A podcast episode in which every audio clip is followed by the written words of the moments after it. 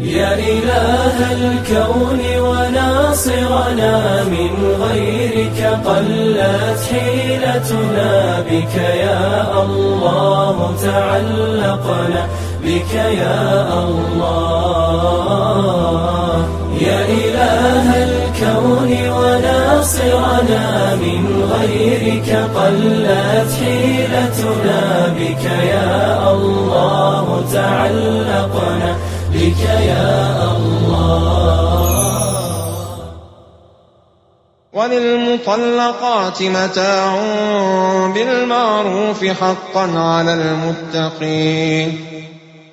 متعة المطلقة ثقيلة على النفس لذا قيدها الله بقيدين التقوى في هذه الآية والإحسان في الآية السابقة. طلق رجل امرأته عند شريح القاضي. فقال له شريح متعها قالت المرأة إنه ليس لي عليه متعة. إنما قال الله تعالى وللمطلقات متاع بالمحروف حقا على المتقين وليس من أولئك. كذلك يبين الله لكم آياته لعلكم تعقلون.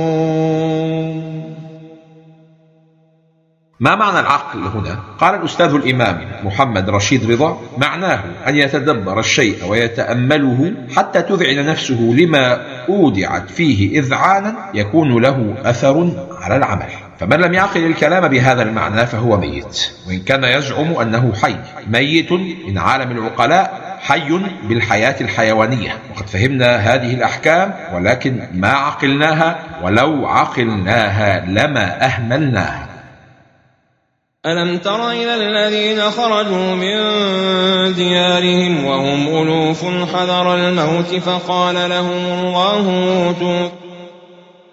الهروب من القدر حماقة. لسان حال أحدهم فر من الموت وفي الموت وقع. وقاتلوا في سبيل الله واعلموا أن الله سميع عليم.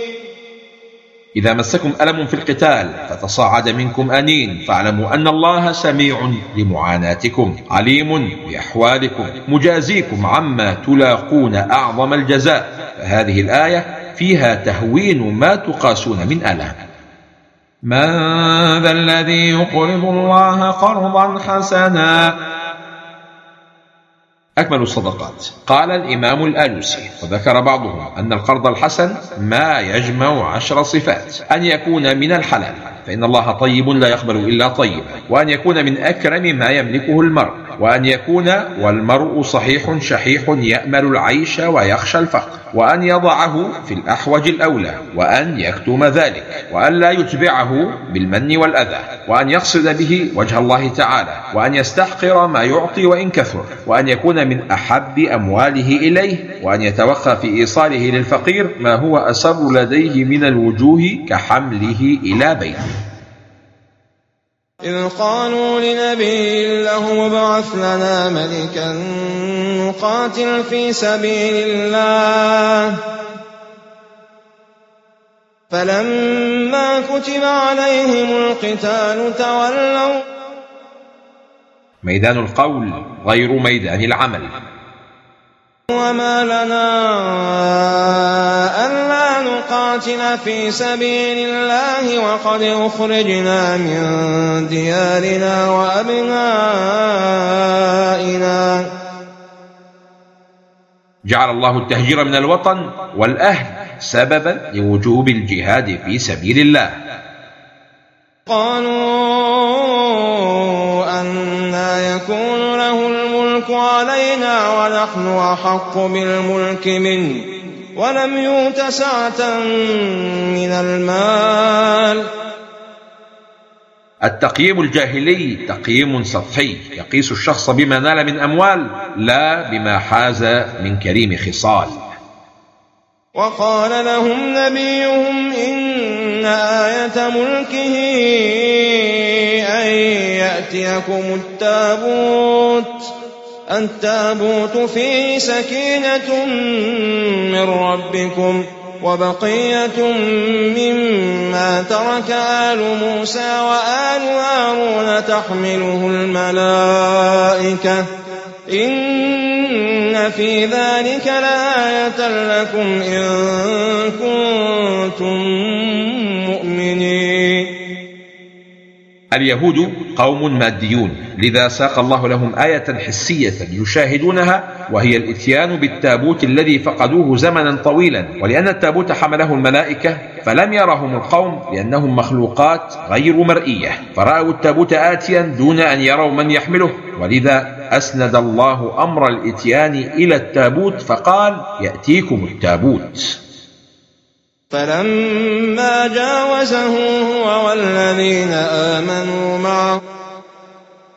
كانوا أصحاب طالوت ثمانين ألفا فصاروا ثلاثمائة. قال البراء بن عازب كنا نتحدث أن أصحاب بدر ثلاثمائة وبضعة عشر بعدة أصحاب طالوت الذين جاوزوا معه النهر وما جاوز معه إلا مؤمن. لا بد قبل اللقاءات الفاصلة من التمايز والتصفية. لا طاقة لنا اليوم بجالوت وجنوده. قالها قوم طالوت حين احتاج إليهم فبعض كلمات الأصدقاء أشد فكا من أسلحة الأعداء. قالوا لا طاقة لنا اليوم بجالوت وجنوده. قال الذين يظنون أنهم ملاقوا الله فئة قليلة غلبت فئة كثيرة بإذن الله. جميل أن تحسن الظن بالله لكن الأجمل أن تفعل ذلك حين يفقد الجميع الأمل. ولما برزوا لجالوت وجنوده قالوا ربنا أول أعمال المجاهدين الدعاء. فشاركهم من مكانك في هذا العمل إن لم تنل شرف الجهاد. ربنا أفرغ علينا صبرا. تخيل شلالا من الصبر ينهمر عليك ليطفئ لهيب آلامك ويتسلل لتجاويف أوجاعك. قالوا ربنا أفرغ علينا صبرا. ربنا أفرغ علينا صبرا وثبت أقدامنا وانصرنا على القوم الكافرين. وانظر ماذا صنع الدعاء فهزموهم بإذن الله. ولولا دفع الله الناس بعضهم ببعض لفسدت الأرض. قال ابن عباس يدفع الله بمن يصلي عمن لا يصلي وبمن يحج عمن لا يحج وبمن يزكي عمن لا يزكي. لفسدت الأرض. وفسادها بأن يغمرها الكفر لكنه سبحانه لا يخلي زمنا من الأزمنة من قائم بحق وداع إلى الله. يا إله الكون وناصرنا من غيرك قلت حيلتنا بك يا الله تعلقنا بك يا الله.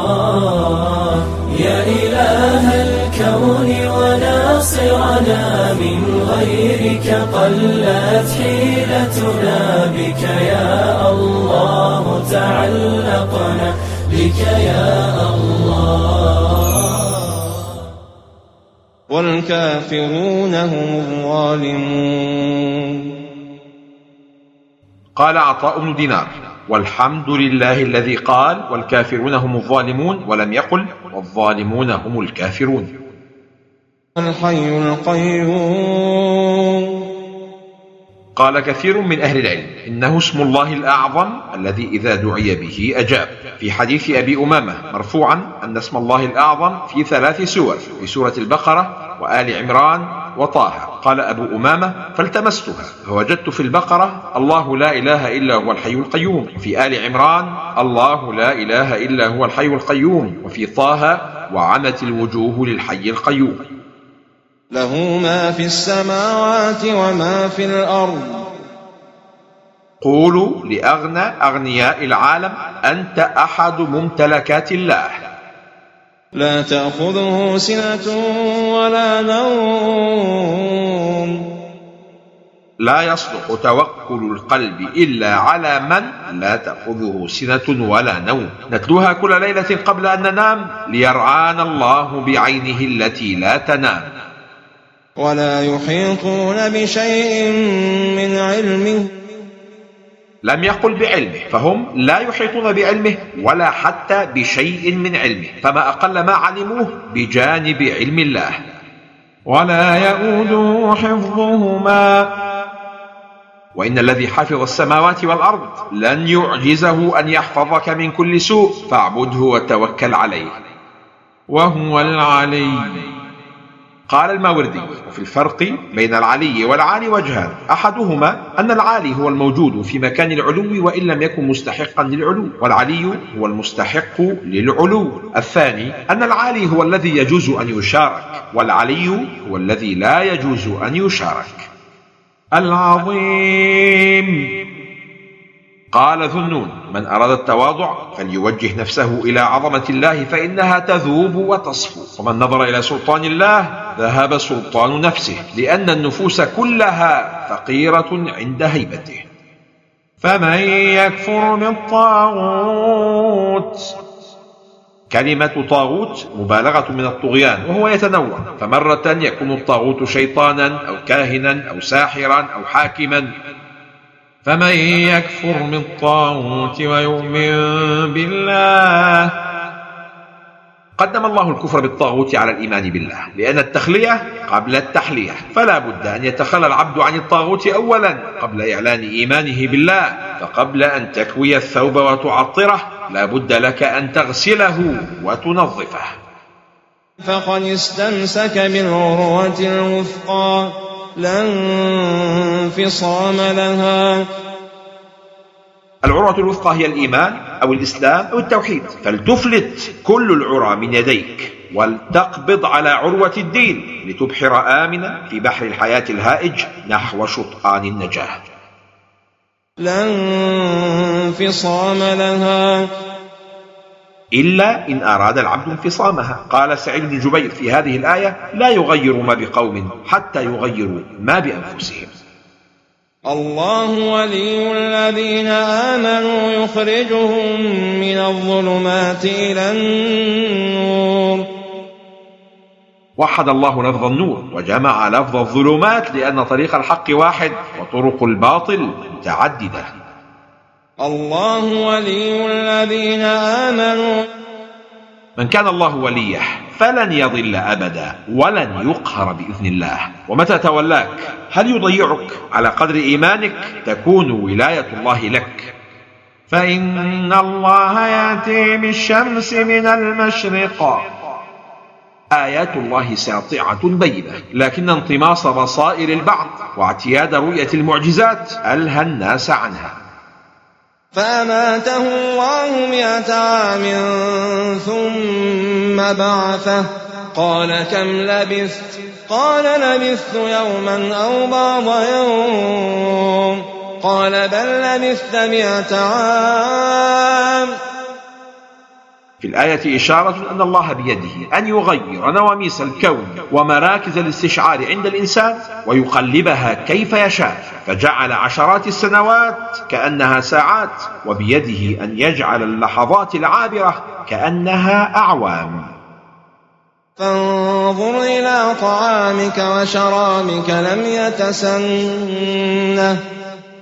النظر هنا يفيد الاعتبار وحرف إلى أفاد التنبيه على إمعان النظر ليشعر الناظر بهذه الأمور الدقيقة التي لا تظهر إلا بالتأمل وتكرار النظر.